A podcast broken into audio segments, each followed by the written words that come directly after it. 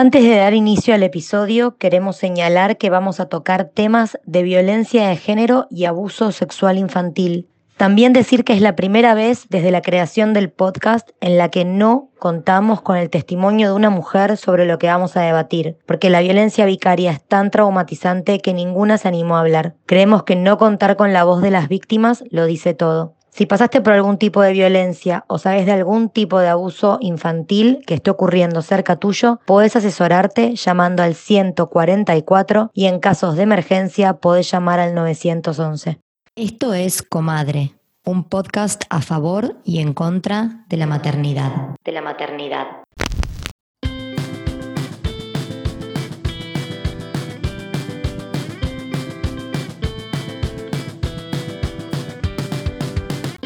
En este episodio hablamos de violencia vicaria. Violencia vicaria.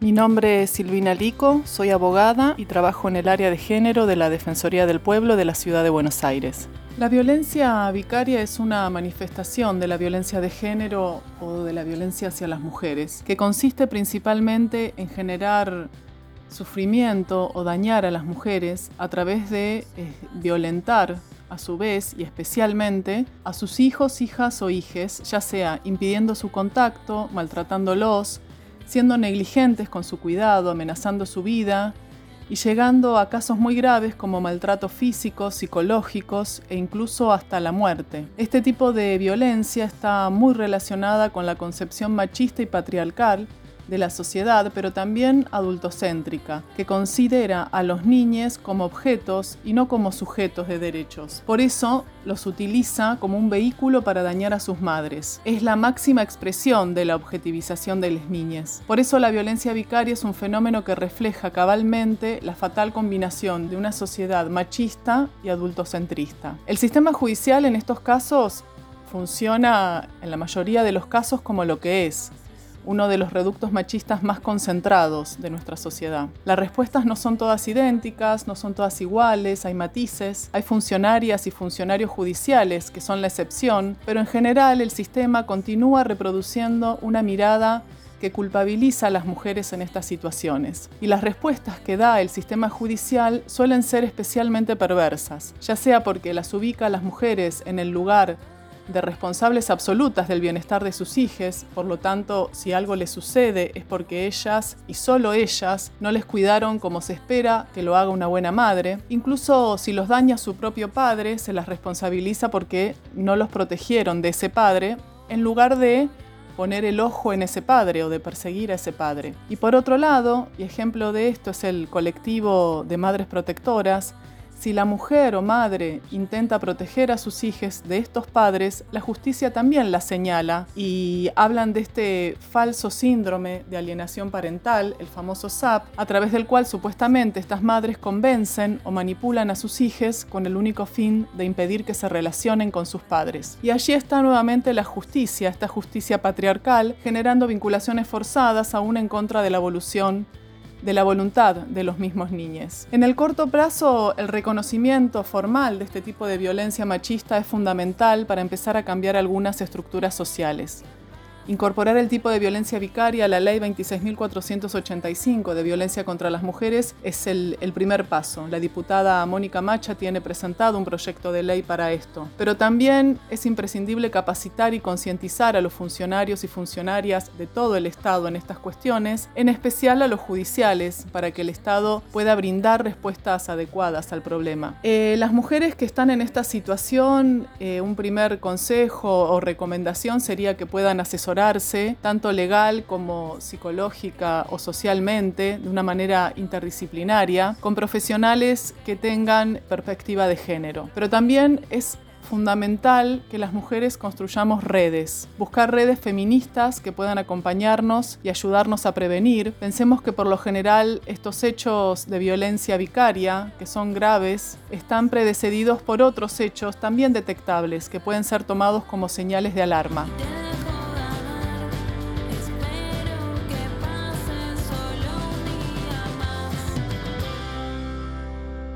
Bueno, estamos grabando el episodio número 14 de la tercera temporada de Comadre Podcast. Hola amiga, ¿cómo estás?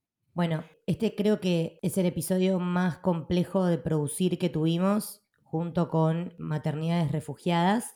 Sin duda. Vamos a estar hablando de violencia vicaria, ya vamos a entrar en qué significa eso, pero bueno, empecemos por presentarnos. Mi nombre es Victoria Viola, me encuentran en Instagram como B de Viola y al podcast como arroba comadre podcast. Si les gusta nuestro contenido, les recomiendo que aprieten seguir en Spotify para poder enterarse cuando estrenamos nuevos episodios. Bueno, y yo soy Maki, me encuentran en Instagram como arroba Maki Álvarez T. Y si quieren coproducir los episodios con nosotras, pueden mandarnos cafecitos a través de la plataforma Cafecitos en Argentina. Y si no, en el extranjero, si están en el extranjero, pueden colaborar a través de GoFundMe. Así que gracias desde ya por todo lo que ya mandaron. Bueno, y estamos con una invitada que estoy súper agradecida que venga porque siento que para este episodio necesitamos un intérprete porque es de una complejidad increíble y nos, nos ha estado guiando en la preproducción también. Sara, muchas gracias por estar acá. Bueno, presentate, contanos a qué te dedicas, qué haces. Bueno, muy agradecida con las dos. Gracias por esto, la verdad es que es súper importante que se difunda y que podamos poner un poquitito de luz sobre todo lo que se está diciendo, que es algo tan nuevo para nosotros, pero que ocurre, o sea, identificarlo con ese nombre es lo que termina siendo complejo. Mi nombre es Sara Barney, como bien decían ustedes, eh, soy presidenta de la Asociación Civil Red de Víctimas de Violencia y Abuso Sexual en la Infancia, y esto surge fines de 2014, principios de 2015, cuando tengo que realizar la denuncia sobre abuso sexual hacia mi hija y comienzo a transitar lo que se llama la ruta crítica y me encuentro con un montón de irregularidades y muchísimas madres que estaban pasando por la misma situación pero que no lograban avanzar en sus causas. Entonces, desde Red Viva nos propusimos estudiar qué era lo que estaba pasando, nos agrupamos con otras madres y sobrevivientes de, abuso sexual en la infancia y empezamos a especializarnos, ¿no? ¿Qué era lo que estaba sucediendo dentro de tribunales una vez que se hacía la denuncia? Y nos especializamos en eso y acompañamos a las madres precisamente viendo qué es lo que no se hizo, por qué no se tomó en cuenta la protección que, debiese existir sobre niños, niñas y adolescentes. Y ahí llegamos a, un montón de estereotipos que están funcionando desde hace mucho tiempo y que es lo que termina perjudicando, o sea, haciendo al Poder Judicial como un brazo ejecutor de quienes son denunciados por violencia o por abuso sexual en la infancia. Bueno, y para entrarle al tema eh, de lleno, que igual ya con todo esto que me estás diciendo, ya estoy procesando todo. ¿Qué sería la violencia vicaria? Bueno, la violencia vicaria es una violencia machista que por interpósita persona eh, se, ejerce sobre esos hijos. O sea, cuando los violentos eh, ya no tienen acceso a la madre porque la madre hizo una denuncia, ¿sí? tanto sea de violencia como de abuso sexual, ya no la tienen a mano para seguir ejerciendo esa violencia. Ya hay un corte definitivo que saben que no pueden acercarse más acceder a esa mujer. Entonces intentan hacerlo a través de sus hijos. Este es un término que acuñó Sonia Bacaro ya desde 2012. Es una psicóloga feminista forense que ahora vive en España y que contribuyó mucho a la ley de violencia vicaria. Para nosotras es nuestro norte, es, a, quien miramos, admiramos y seguimos en su en su trayectoria. ¿no? Está buenísimo que aclares esto porque siento que en España el concepto de violencia vicaria está mucho más instaurado que en Argentina, porque sé que hubo un caso muy famoso en España, el caso de José Bretón, en el 2011 creo que fue, bueno, que es un padre que mata a sus dos hijos, Ruth y José, de 6 y 2 años, por venganza hacia su mujer que quería el divorcio. Y creo que es después de ese caso que Sonia acuña este término y empieza como a hablarse de esto y a incluirse dentro de la ley contra la violencia de género, pero en Argentina todavía no está tan visibilizado el tema y ni siquiera está incluido y tipificado dentro de la ley, ¿verdad? Está bueno eso que preguntes, porque yo te iba a preguntar dónde se había sancionado esta ley. Esta ley que mencionás fue en España. Acá, ¿cómo estamos con ese tema? Mira, varias organizaciones que trabajamos la temática le hemos alcanzado a la diputada Mónica Macha nuestra esta inquietud, ¿no? que, así que eso fue presentado en el Congreso de la Nación más o menos por junio de este año para que se pueda sancionar y que se sancione dentro de lo que es la 26485, para que no termine pasando que los violentos se toman de esa ley después para hacerla en contra nuestra también, ¿no? Esa ley, la 26, perdón, la 26485, ¿qué ley es? Que es la ley de erradicación de la violencia contra las mujeres y ya tenemos, digamos que la ley ya hace 20 años que está promulgada, que, podría estar perfectamente en uso, pero fue en los últimos años que se empezó como a tener más en cuenta y se fue reglamentando artículos que todavía no estaban. Por eso este es un momento en el que se podría implementar dentro de esa misma ley el término de violencia vicaria, porque es una forma más de violencia machista, ¿no? Para que se entienda, porque es una violencia que ejercen los hombres hacia las mujeres a través de sus hijos. Cuando ya no pueden acceder a ellas, o sea, es como un complemento. Hoy, si bien tenemos el femicidio vincular, no habla de lo que le sucede a los niños, sigue siendo una mirada adultocentrista que pone, si bien es cierto que la mujer fue víctima de violencia, fue un femicidio, la realidad es que esto es específicamente de las conductas que tienen estos violentos sobre los niños y que el asesinato de esos niños, el infanticidio de esos niños es el punto culmine. Muchas veces han escuchado decir que te voy a dar donde más te duele, amenazas constantes, bueno, los chicos me los quedo yo, objetivan ¿no? a, eso, a esas criaturas no, no los reconoce como sujetos de derecho. No, porque aparte no los siente como, como si fueran, no son padres, ¿sí? que es lo que decimos siempre, son violentos y ese es su objeto para seguir dañando a la madre. Siempre la violencia vicaria es para seguir dañando a la madre y si se hiciese un hilo conductor, es tan visible, o sea, que lo único que no permite que lleguemos a sentarlo en los tribunales es el hecho del estereotipo, ¿no? Siempre culpabilizando a la mujer. El estereotipo y por lo que entiendo y lo que estuve escuchando vos me dirás,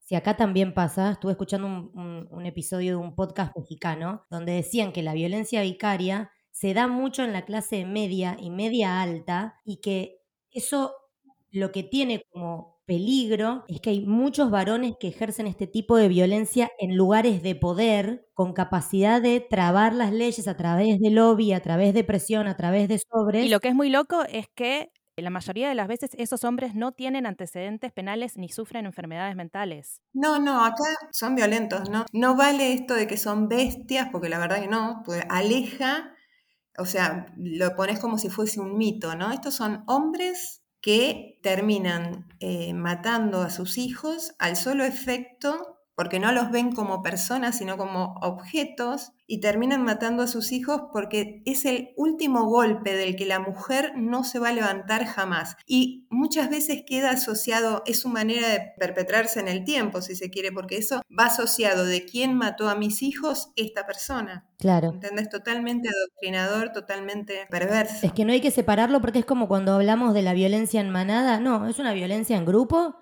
y son sanos hijos del patriarcado, porque si los patologizamos, hay como detrás de eso una una disculpa, pero una justificación en lo que sería su salud mental. Pero quiero hacerte una pregunta. Yo tenía entendido, y capaz estoy equivocada, pero bueno, sirvo para las que nos están escuchando, que la violencia vicaria puede funcionar como un iceberg. Y yo tengo amigas que están en situación de separación, por ejemplo, y que ya empezaron las chicanas por la cuota alimentaria, la tenencia, clavarlas con los chicos en los días que los tienen que ir a buscar. Eso no es violencia vicaria, amenazarlas con la tenencia o con, la, con el dinero, porque son formas de hostigamiento, pero estas personas todavía, por ejemplo, no hicieron una denuncia. Entonces, violencia vicaria es recién cuando denuncian.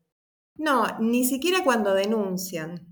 Eh, ¿Qué es por lo que estamos peleando? Si está tipificado, o sea, no, no podrían seguir diciéndonos, sí, yo te entiendo, pero no podemos hacer nada, porque a vos no te dañó. O sea, por ejemplo, mira, hay un ejemplo que se me hace gráfico, que es cuando, ¿viste cuando viene a, buscar a los chicos? Yo escucho muchísimas mamás en este, en este punto, ¿no? Vienen a buscar a los chicos para llevárselos y los suben en el asiento de adelante sin cinturón de seguridad y arrancan a las chapas. ¿Entendés? Eso es porque la madre se queda con esa angustia de no saber si el hijo va a terminar volviendo o no. Son, son amenazas veladas también. Si vos pones a un chico en el asiento de adelante sin cinturón y salís a las chapas, y bueno, ¿cómo, cómo queda esa mamá? Después hay otra mamá que nosotros también nos quedamos muy sorprendidas porque el violento vino a buscar a la niña porque tiene un régimen de visitas, se lo lleva, se lleva a esta niña y la madre, revisando el celular,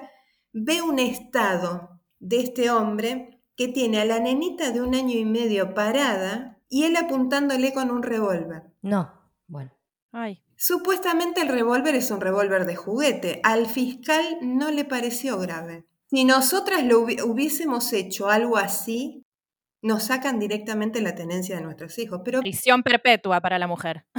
Olvídate. Hubo un caso muy conocido en Argentina de una pareja de lesbianas que dañaron y terminaron matando a su hijo. Y eso salió en todos los medios. O sea, la cobertura, o sea, por supuesto, recalcando que eran lesbianas, pero cuando yo escucho esto, digo, ¿eso dónde sale? Pero retomando lo que yo te preguntaba, cuando empieza a pasar esta chicana de el dinero, la, eh, la cuota alimentaria, el régimen de visitas, ¿eso ya se consideraría violencia vicaria? Porque eso ya está perturbando la vida de la madre. Sí, claro, y como, como brazo ejecutor te encontrás en la mayoría de los juzgados a jueces y juezas de familia que minimizan porque tienen naturalizada esta situación, pero es parte de lo mismo, es parte del problema, ¿sí? Porque aparte a las mujeres nos empobrecen en el medio de esta, nos hacen 500, nos abren 500 frentes ante el Poder Judicial. Y vos fíjate que ellos no pueden pagar cuota alimentaria, pero pagan abogados que salen miles de dólares. Y eso nadie lo cuestiona. Ahora, nosotras no podemos acceder, primero porque nos hacemos cargos solas de nuestros hijos e hijas, tenemos que trabajar, repartirnos, este, cubrir todas las necesidades y cuando nos ridiculizan, por ejemplo, esa porquería te compró tu mamá, pero somos las únicas que estamos aportando. Eso también es violencia vicaria. Menospreciar. Claro, eso es lo menospreciar constantemente a la mujer en su rol por lo que está haciendo. No está nunca. Si te venís conmigo vas a tener la Play, ¿no ves que acá? Y no les dejan sacar, les compran Play, les compran juegos, les compran y las dejan en sus casas cosa de que no las puedan utilizar cuando están en toda la semana con la mamá y tengan la necesidad de ir porque ahí tienen todo lo que necesitan. O se los llevan a comer a lugares interesantes que para los chicos están de moda. Y eso lo hacen con lo que no nos pasan de cuota alimentaria, por ejemplo. Ahora te hago una pregunta, pues ya que estamos hablando de estos padres. ¿Qué pasa con los que se borran y desaparecen cuando la madre les pide no sé si el divorcio, pero digamos, manifiesta que quiere una separación y esos padres desaparecen. Porque tengo casos cercanos. Ahí se ejerce violencia vicaria también. Ahí se ejerce un abandono. ¿O no? Eh, por parte de este progenitor, porque muy probablemente también sea un violento que no puede sentir, porque una persona que desaparece, que supuestamente ama a sus hijos, que está en lo cotidiano, desaparece y no le interesa más nada, también es un mensaje, sí, claro. El no participar también es una forma de demostrar violencia. Bueno, pero capaz no es en la misma, o sea, es terrible, pero no es en la misma escala porque en la violencia vicaria lo que escuchamos es un constante... El maltrato. Pero aparte es, manipulación claro, es, eh, a ver, cuando ellos amenazan, fíjate esto, la mayoría de las mujeres que acompañamos no quiere pedir la cuota alimentaria porque sabe que donde si piden la cuota alimentaria, ellos empiezan a ejercer, se acuerdan que tienen derechos y quieren llevarse a sus hijos para no pasar la cuota alimentaria, que generalmente se los van a dejar criando a sus nuevas parejas, a sus madres alguna tía, ellos no se van a hacer cargo. Es solamente decir, bueno, si tanto problema es y yo te tengo que dar dinero para, dejar que los tengo yo. Pero eso también es la forma, la simetría de poder que te demuestran que ellos cuando quieren, o sea, eh, pueden dominar la situación y ni siquiera se tienen que hacer cargo ellos directamente, ¿no? Pensando en todo esto que me contás, yo pienso en amigas que tengo que capaz siguieron como un caminito de, bueno, contacto un abogado, o sea, un abogado civil que me recomienda de la familia. Y muchas han tenido que dar marcha atrás y buscar una abogada con perspectiva de género porque se encuentran con todos los vericuetos judiciales que básicamente hay que ir como con una estrategia, una táctica, conociendo dónde están las minas antipersonales, porque en dos minutos ya el abogado, de hecho, una amiga mía me hablaba del abogado diciéndole, bueno, no te vas a poner en el rol de la mamá intensa, ¿no? Entonces, a las personas que nos escuchan que están en esta, que puede ser pensando en separarse, pero con determinado miedo, reparo, o ya estando con un abogado y resonando con que hay cosas que no están bien.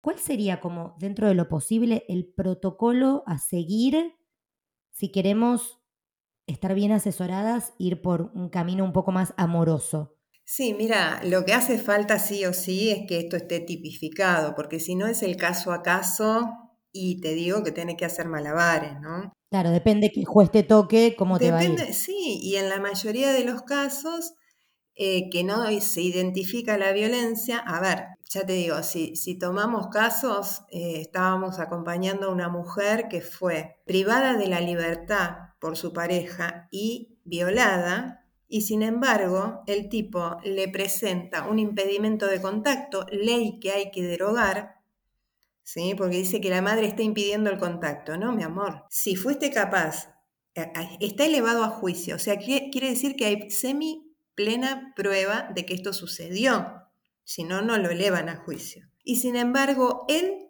seguía insistiendo, por otra vía, se vino poner en Nación y Cava tienen diferentes, eh, todavía eh, comparten delitos o contravenciones con Nación, ¿no? Entonces, este tipo estaba por ir a juicio en Nación y se mete en la ciudad de Buenos Aires a hacer un impedimento de contacto. ¿Qué es un impedimento de contacto? Es una denuncia que hacen los hombres con estos estereotipos diciendo que la mujer le prohíbe el contacto con sus hijos y eso está penado. Pero si la violó. Bueno, lo que nos costó a nosotras hacerle entender al tribunal, porque nosotros ¿qué hicimos? Nos presentamos por la 26485 artículo 25 y pedimos el cese de hostigamiento por parte del poder judicial, que estaban siendo utilizados como brazo ejecutor de un violento y a nosotros el fiscal nos terminó dando la razón, pero el juzgado no, ¿eh? El fiscal. El fiscal dijo que la mamá estaba protegiendo. ¿Y qué pasa si el fiscal da la razón y el juzgado no? No, bueno, el que, el que estaba a cargo de la investigación es el fiscal, por tanto el fiscal dio la orden de decir que acá no había nada para investigar y el tribunal tuvo que aceptar que no había porque el que tenía que investigar era el fiscal. Lo que voy a decir es que me parece muy fuerte que el sistema judicial sea tan patriarcal y negador, y que siento que eso es uno de los motivos también por el cual las mujeres no se animan a iniciar esa ruta de ayuda. Justo el otro día leía un informe que hizo la Fundación Avon en Ecuador, Colombia, Argentina y México a más de 2.000 mujeres y decían que el 80% de ellas habían sufrido algún tipo de violencia de género. De ese 82, el 36% solamente lo identificaba. Un porcentaje creo que del 15% pedía ayuda pero después el 5% llegaba a hacer la denuncia. Entonces, es un camino, es un embudo durísimo y después de esas mujeres que se animan a hacer la denuncia, no sé cuántas llegan a lograr una sentencia, con lo cual es como muy desesperanzador todo. Sí, pero más allá de la desesperanza, yo creo que hay algo fundamental y es hacer la denuncia. Cuando vos haces la denuncia, das ese paso que por eso nosotros luchamos por que haya una sentencia, aunque sea mínima, pero que haya una sentencia, cuando vos das ese paso, vos pasás de ser eh, víctima a sobreviviente, ¿entendés? Entonces es importante hacer la denuncia. ¿Vas a luchar contra el sistema? Sí, seguramente, porque es patriarcal, misógino, lo conocemos pero todo tiene que estar registrado. Y después organizarse, ver de buscar, hay un montón de asociaciones que están trabajando con la temática y que les pueden eh, dar orientación y sostener, ¿no? Desde, desde presentarse, te digo, nosotros nos estamos presentando en los tribunales de todo el país, no solamente en Cava, y es como eh, mostrarles que ya están expuestos, ¿sí? Entonces que no, no va a quedar así. O sea que si siguen queriendo llevar adelante estas prácticas donde someten a las mujeres, van a ser expuestos, no, va a quedar, no puede quedar en el ámbito interno, no puede, es parte del abuso de la violencia el callarse, el callarnos. Eso te quería decir, eh, Sara, porque yo recuerdo que en otro episodio que grabamos, que se llamó Monomarentalidad, donde hablamos de maternar eh, sin un compañero, lo que nos contaron es que lo que estaba pasando mucho era que los varones se adelantaban a denunciar a las madres y para cuando la madre va a hacer una denuncia, ya hay algo abierto y la madre queda en el lugar de lo que sería la agresora. Por eso retomo esta pregunta que te hice, porque vos decís hay muchas organizaciones. A mí idealmente con, bueno, lo charlamos fuera del aire con vos también, me encantaría que este episodio, además de visibilizar en sí lo que es la violencia vicaria, que hay una gran ignorancia, me gustaría que quien esté escuchando esto y que resuene y siente que está pasando por eso, tenga que sea un mapa de ruta de qué, cuáles son los primeros pasos a seguir. Obvio que tipificar y que esto exista en el marco de la ley es muy importante, pero a la ciudadana de a pie que le está pasando esto, ¿cuál sería la ruta que vos le recomendarías dentro de lo que tenemos ahora disponible? ¿Qué ONG o abogados con perspectiva de género, sostén emocional? Mira, yo, eh, si identifican la violencia, lo primero que trataría es de empezar con alguna psicóloga y obtener un diagnóstico de la situación.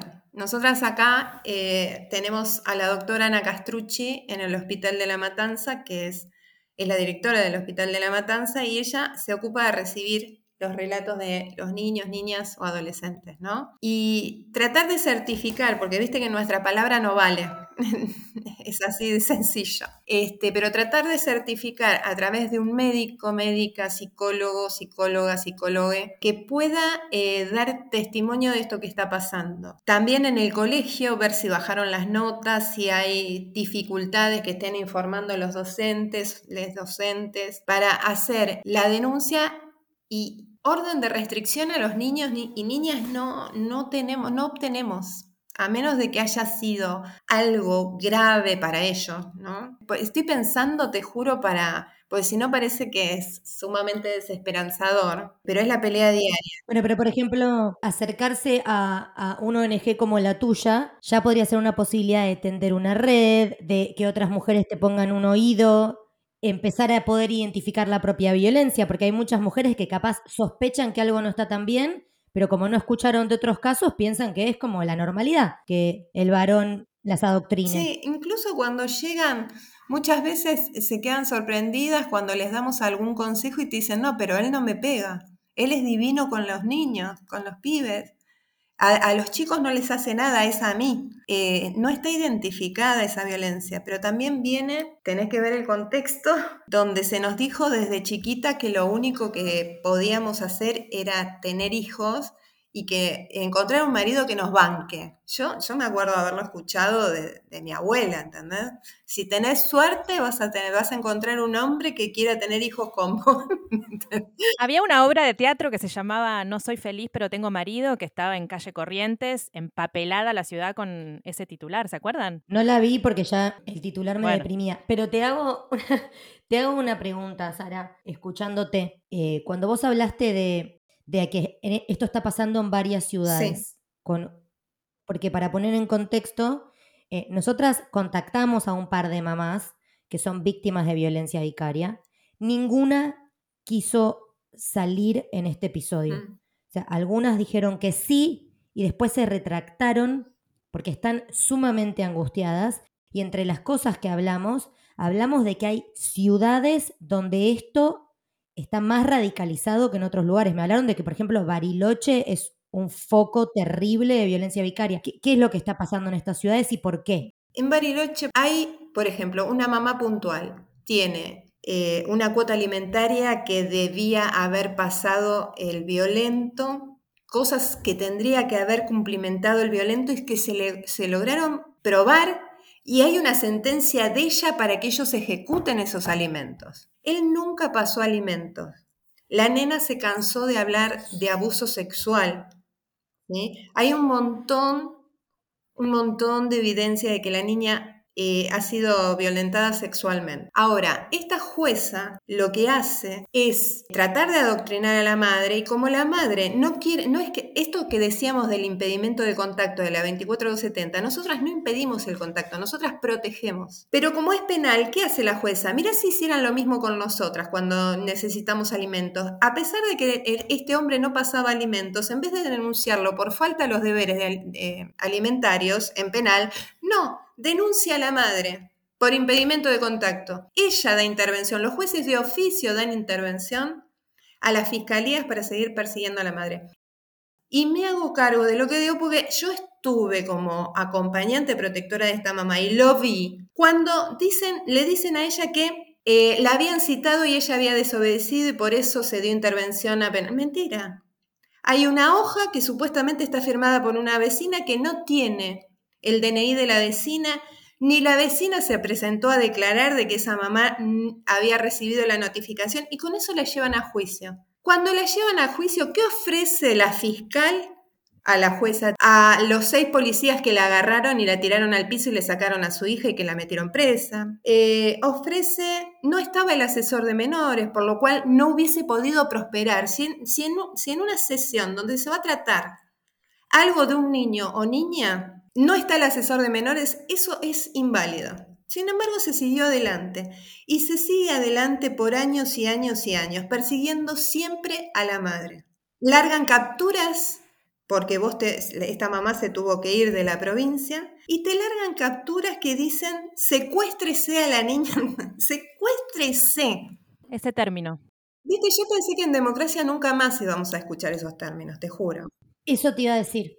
Ahora, ¿cómo quedan, o sea, los estados de esas madres después de sufrir estas violencias que provienen del sistema judicial que opera de esta manera tan terrible. ¿En qué estado psicológico quedan esas mujeres? Bueno, yo te digo, tenemos el acompañamiento, Enrique Stola es un psiquiatra muy, muy comprometido en el tema y él eh, en muchas oportunidades nos ha hecho diagnósticos para estas mamás, precisamente para que puedan presentarlo en los juzgados ¿viste? Porque la verdad es que han padecido una violencia que las ha desestabilizado. Ahora, que a vos te desestabilicen, lo primero que te buscan es si estás apta para maternar. Claro, te internan y después dicen que no puedes maternar, porque aparte recordemos que irte de una ciudad en situación casi de fuga implica que donde sea que llegues con uno, dos, tres, cuatro hijos, tenés que empezar de cero sin ningún tipo de asistencia. Exacto.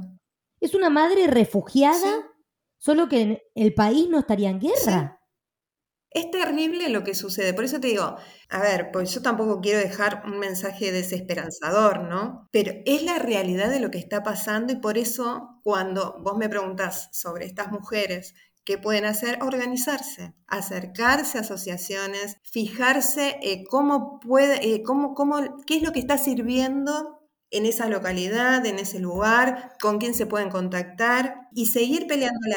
¿Se te ocurren organizaciones que, que, así como además de la tuya, que te pido que repitas el nombre para que tengamos así en la cabeza a la hora de poder contactar?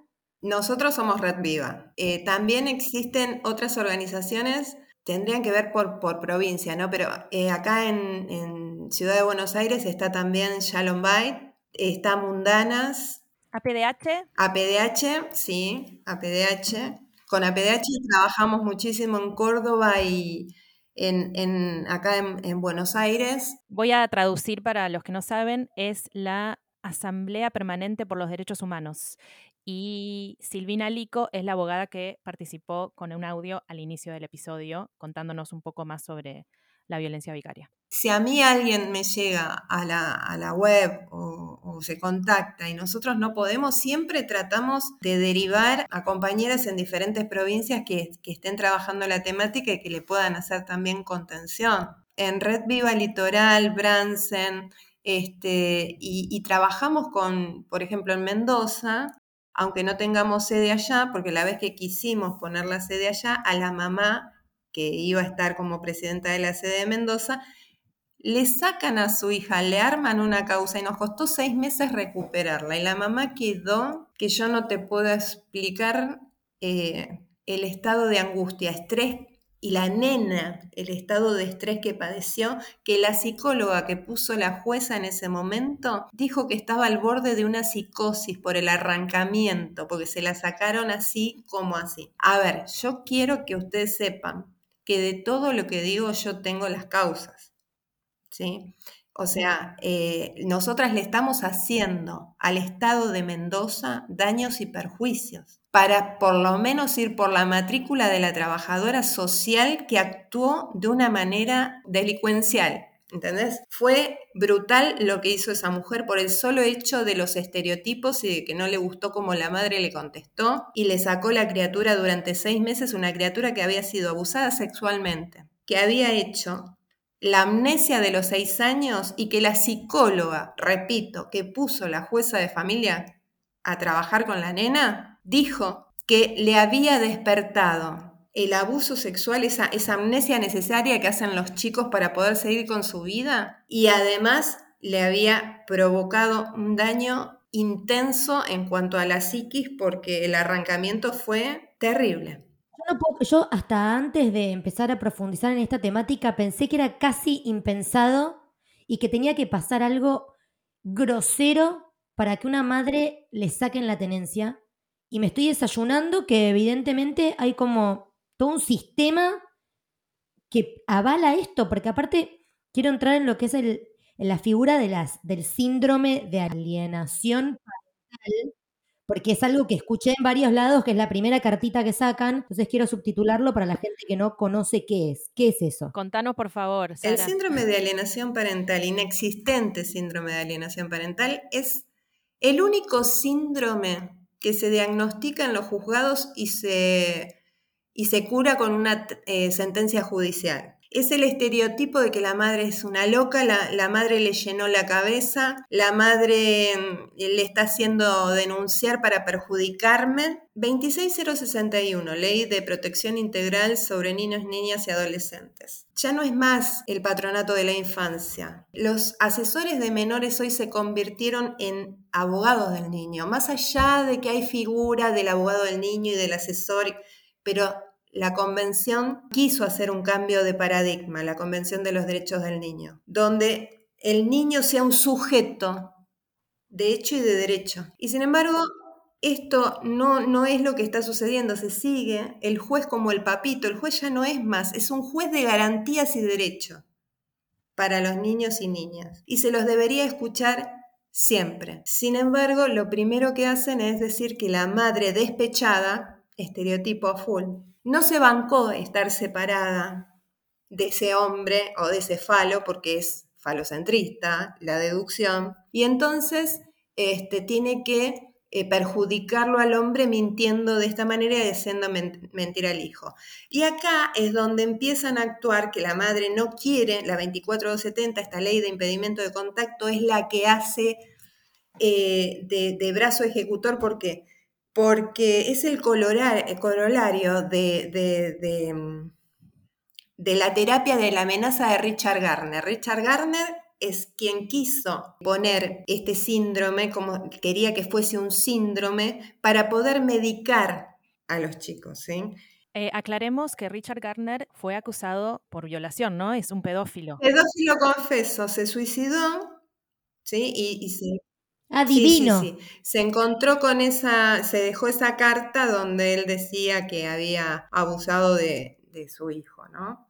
Y remarquemos también, Sara, que las asociaciones médicas, eh, como la Organización Salud, perdón, la Organización Mundial de la Salud, rechaza este síndrome. O sea, este síndrome es falso y nadie lo avala científicamente. Es inexistente, por eso te digo, solamente se utiliza en los juzgados. Claro, porque yo he escuchado, de hecho, he tenido debate con abogados eh, del Poder Judicial con un caso particular que no me sale el nombre ahora, de una chiquita que la madre pedía por favor que se la dejen ver y a la chiquita no la podía, no la podía ver porque el padre la tenía y un abogado conocido mío esgrimiendo que se habían hecho todas las pericias y que se había comprobado que la chiquita no le pasaba nada y que todo lo que había dicho había sido invento de la madre. Y yo decía, ¿qué pericias? Porque me parece que ya pasamos ya, recorrimos el camino de no creerle a las víctimas. No, pero aparte, eso, esas pericias, si están, mm, eh, a ver, avalando el ISAP, inexistente síndrome de alienación parental, tienen que ser desestimadas, porque es algo que no reconoce la Organización Mundial de la Salud, que no está en el DSM-4 ni en el DSM-5 como una enfermedad.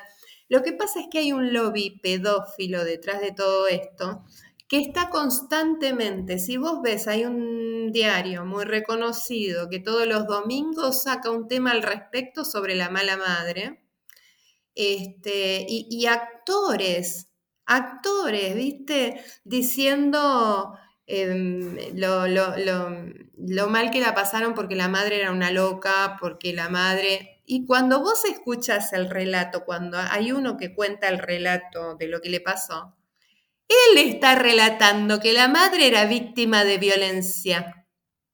¿Entendés lo que te digo? Y sin embargo, él siguió ejerciendo violencia sobre su mamá porque cuando se casó, le dijo a la mamá, mire, si vos no vas a venir, yo salgo a las redes o por, por todos lados diciendo que mi mamá no quiere asistir a mi, a mi casamiento porque viene mi papá. Los problemas de adulto. Señores, señoras, dejemos de decir que son conflictos entre adultos, porque cuando hay violencia existe asimetría de poder. Y es, es la misma persona la que violenta a la madre que después queda a cargo de los hijos, ¿no es eh, no es que se desdobla la persona y la que le hace todo ese manipulación y psicopateo después es amor, no es indivisible. Una persona que tiene esa capacidad de ejercer ese daño, ¿por qué podríamos pensar que no lo va a ejercer después sobre los hijos cuando queda mano Pero a mano es lo mismo que decir estoy media embarazada. ¿Estás embarazada o no estás embarazada? ¿Es violento o es medio violento? No existe medio violento, porque el tipo cuando es violento no controla sus emociones, eh, sus frenos inhibitorios están fallando. Entonces, los frenos inhibitorios no se van a activar cuando ven una criatura. Es tan sencillo como eso, pero acá lo que se hace es la justificación del pater familia. No nos olvidemos que nuestro derecho es romanístico, viene muy arraigado, donde el hombre decidía, era el, el único que podía heredar la condición de persona a quien él quisiese y decidía si mataba o vivían sus hijos. Este, todo eso parece tan lejano y a la vez cuando vos transitas los pasillos con estas mujeres, no podés creer que lo estemos viviendo al día de hoy. Y por eso es tan importante esto que hacen ustedes, de visibilizarlo, si nosotras no llegamos a que la gente, las personas se estén enterando de esto que está pasando, no tenemos oportunidad. En cambio, si lo exponemos, ¿sí? yo en mis redes expongo constantemente a los jueces y juezas que toman estas decisiones en desmedro de niños, niñas y adolescentes y de sus madres protectoras, porque no podemos decir, mirá qué perverso, no podemos decir el padecimiento, porque si no nos estamos victimizando y queremos protagonismo.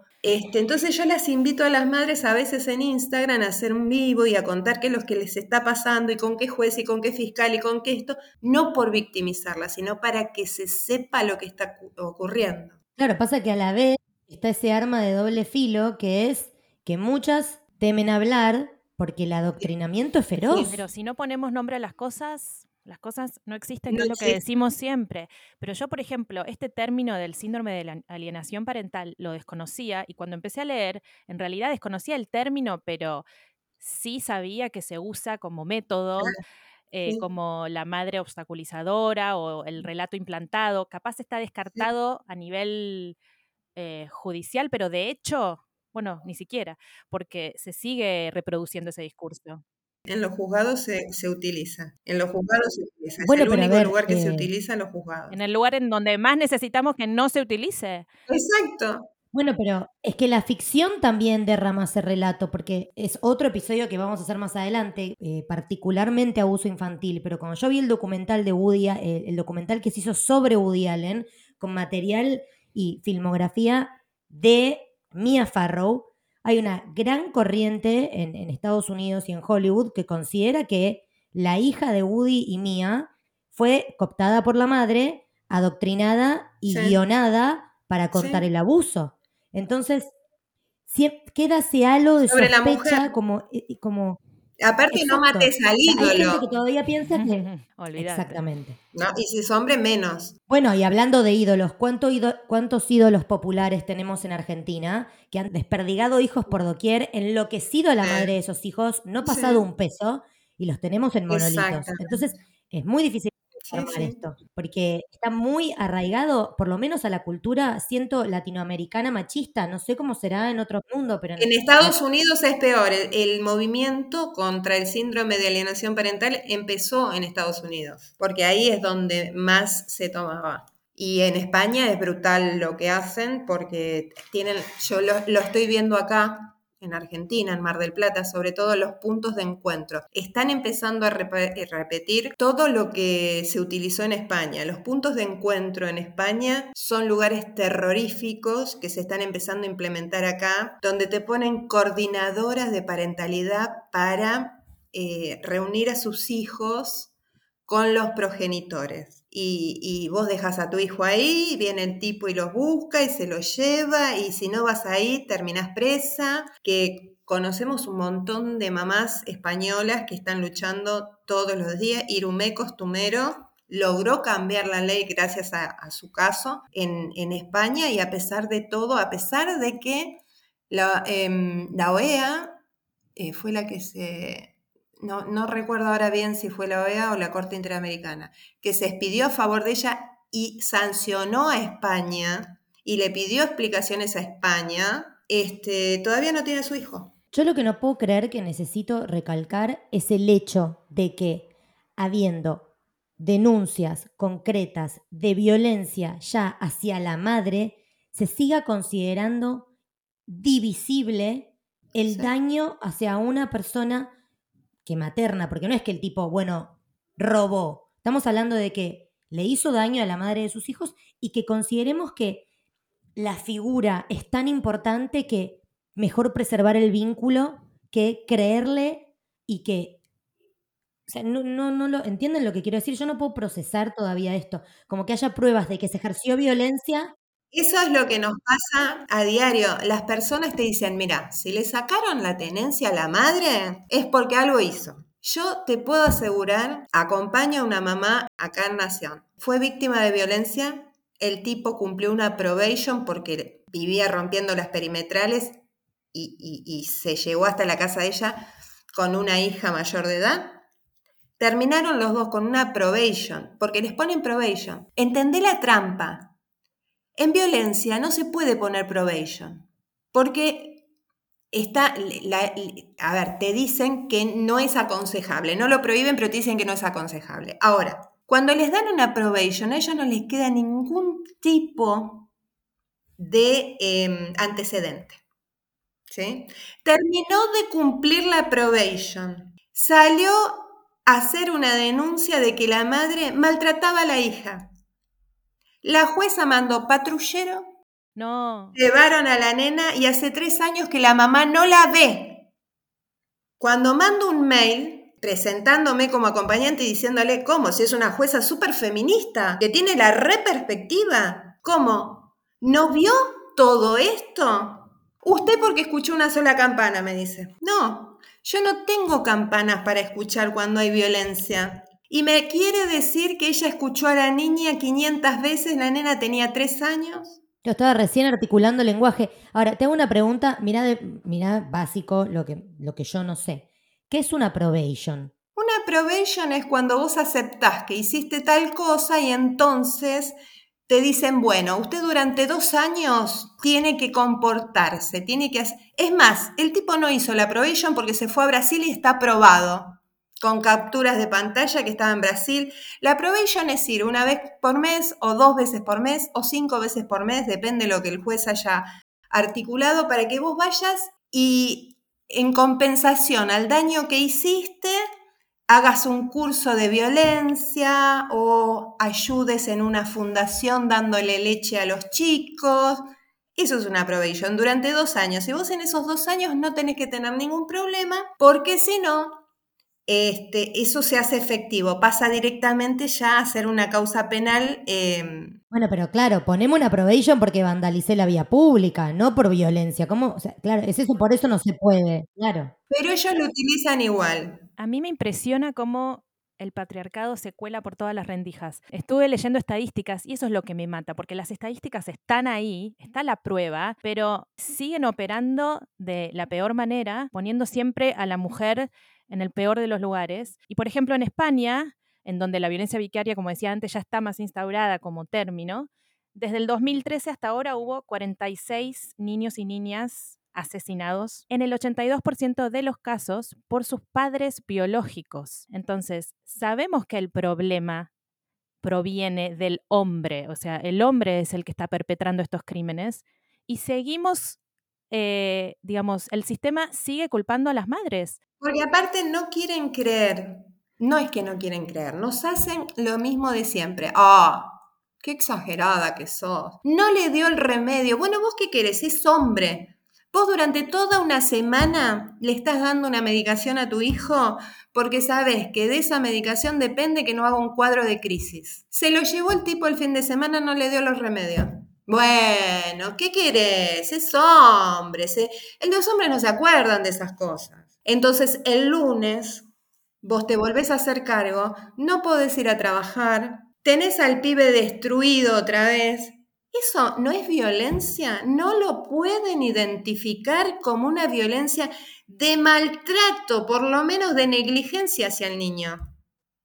Si tiene que tomar esa medicación, seas hombre o mujer, se la tenés que dar. No, no se la da. Entonces, no pasa nada, eso es una exagerada. Nos ponen los jueces, los fiscales, nos ponen en ese lugar, como te dijo tu amigo, no te vas a convertir en una madre intensa, ¿no? Claro, por eso me parece muy importante ya encarar procesos eh, con abogadas con perspectiva de género, porque también me pasa eso, que es que muchas veces me encuentro con lo que ya venimos repitiendo, con una invisibilidad sobre el asunto, sobre mujeres que pensando en preservar a sus hijos, no quieren no quieren asesorarse o no quieren poner a alguien que vaya con los tapones de punta. Y digo, bueno, los tapones de punta capaz no van a ser necesarios si todo se va dando con naturalidad. Pero yo, bueno, yo, María Victoria, escorpiana, si tuviera que asesorarme, me asesoro con alguien que, llegado el caso de guerra, tenga las armas, ¿viste?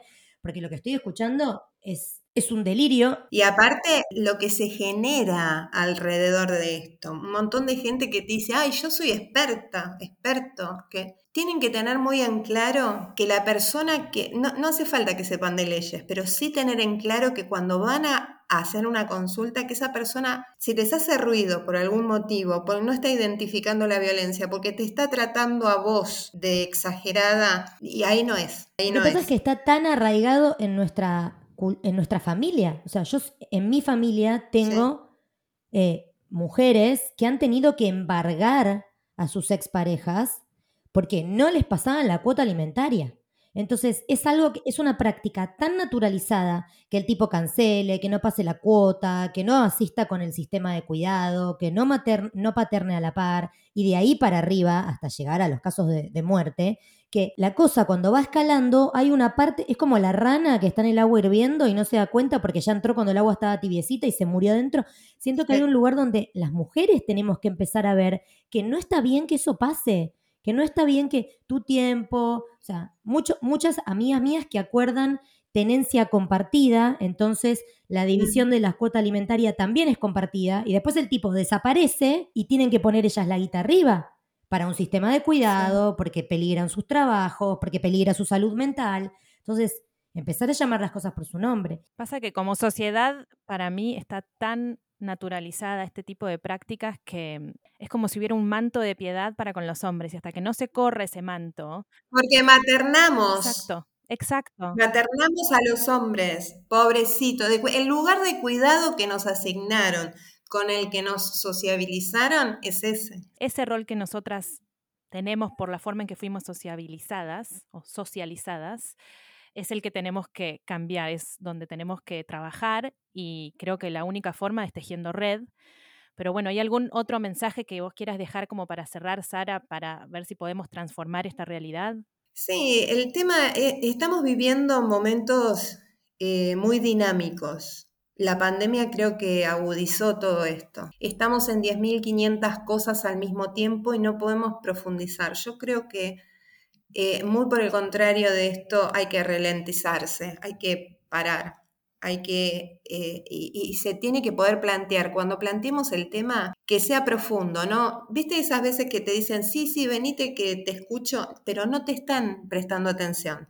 Tienen que cumplir con eso y después seguir, porque si no profundizamos sobre estos temas, estamos siendo parte del problema. Entonces, por ahí es eso, es eh, escuchar y profundizar el tema y llevarlo adelante. Bueno, espero que este episodio sea un granito de arena para esta lucha. Y bueno, ese, es, ese es lo que, el mensaje que podemos dejar para cerrar, pero también nos gustaría, antes de terminar, si podrías decirnos, porque nos, gusta siempre recomendar material artístico, ya sean libros o películas o series, algo que, que, podamos ofrecer para que las que nos escuchan miren y se empapen un poco más de la temática. Sí, mira, yo creo que primero para identificar esta violencia tienen que identificar las propias violencias que están sufriendo. Y por cualquier material que tenga que ver con, el feminismo, que puedan empezar a ahondar sobre, sobre sus libertades y, de, identificación, yo a Sonia Bacaro les recomiendo que lean todo el material de ella, es espectacular. ¿Viste? Y, después no, no, no se me ocurren siempre me piden documentales, no sé por qué tengo una negación, no, termino nunca de... Debe haber, debe haber. Eh, Sí, hay un montón, hay un montón, pero eh, de, lectura, todo lo que tenga que ver con el feminismo, eh, que, puedan empezar a identificar esa violencia que no está identificada ni por casualidad. Te puedo asegurar que nosotras, porque estamos en el tema y lo vivimos charlando, pero hay, mujer, para, hay mujeres que para, para ellas no, no, e, el golpe es violencia. Claro, además debe haber también un elemento de, a mí no me puede estar pasando esto, y de seguir viviendo así. Hay un libro que quiero recomendar, que es literatura, que es lo que yo más consumo, que se llama mm, El Invencible Verano de Liliana, escrito por Cristina Rivera Garza, que es una escritora mexicana ensayista maravillosa que cuenta el crimen de su propia hermana, que es un femicidio en la Ciudad de México en el año 1990 y es una maravilla como para detectar esas pequeñas violencias que muchas veces son difíciles, bueno, para las víctimas son difíciles de detectar Em, es un librazo. Y después hay una película que no vi, pero sé que toca el tema, que se llama Enough, nunca más es traducida, con Jennifer López. Es una película del 2013. Ah, sí, sí, esa, sí, sí, esa está muy buena. Y Allen versus Farrow. Allen contra Farrow también. También. Hay que tener estómago, pero me parece que. Porque ahí vos ves como ella abre dudas sobre su propia reflexión, que dice, ¿esto está pasando? O sea, porque Woody, además, imagínate, es un semidios en los Estados Unidos. Entonces, ¿cómo Woody, que todos lo quieren tanto, podría, esto no está pasando? Entonces, vos ves cómo ella va haciendo el proceso hasta aceptar todo lo que sucede. A mí no se me ocurre ninguna más. Ella no volvió a trabajar, ¿viste? Ella no volvió a trabajar, se le cancelaron contratos. De hecho, la hostigaron a que termine una película.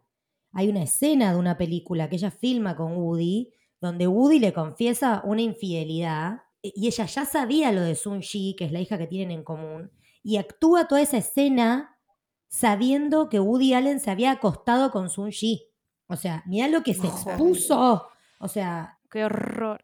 Bueno, perdón, se me está ocurriendo en este momento otra serie que mm, se llama Big Little Lies, que Vicky vos la viste, en el que hay un caso de violencia machista muy severo, que no llega a ser violencia vicaria, pero que podría llegar a ser perfectamente. Bueno, sí, es violencia vicaria, amiga. Uno de los personajes sufre, sufre violencia vicaria. O sea, no me acuerdo si los hijos... Eh, no quiero spoilear nada, pero son dos mujeres las que están damnificadas por el mismo varón. Ah, tenés razón, perdón. Ok, sin spoilear. no queremos spoilear, pero sí. Eh, pero mírenla porque también está muy buena. Bueno, eh, Sara, muchísimas gracias por tu tiempo, por, por, tu claridad y sobre todo por, por tu lucha, por lo que haces. Gracias por gracias Gracias por tu militancia, sí. No, gracias a ustedes y bueno, esperemos, estos espacios ya les digo, son súper necesarios, que se vaya planteando y que vayamos viendo esa necesidad que a veces salen cosas compulsivamente, el, sacar leyes o, o, decretos en forma compulsiva puede llegar a quietar un poco las olas, pero no es lo que se necesita de base, precisamente porque eh, no hay este, un análisis profundo de lo que está pasando y puede llegar a ser contraproducente. Así que que ustedes lo puedan estar este, moviendo y nos den el espacio para nosotros es invalorable. Así que mil gracias a ustedes. A vos. Gracias, Sara. Bueno, somos madres y no querríamos estar en la piel de esas madres que, bueno, que les tocan a los que, lo que más quieren. Así que, bueno, queremos apoyarlas desde acá y espero que sea de utilidad para muchas mujeres. Sí, lo va a hacer, lo va a hacer, estoy segura. Gracias. Para cerrar, las dejamos con un audio esclarecedor que reúne propuestas concretas para que las mujeres que sufren este tipo de violencia puedan salir de esa situación. El audio fue grabado por Valeria Baud, que forma parte de MEP, la red profesional de mujeres cis y trans e identidades no binarias del mm, sector de la publicidad y la comunicación.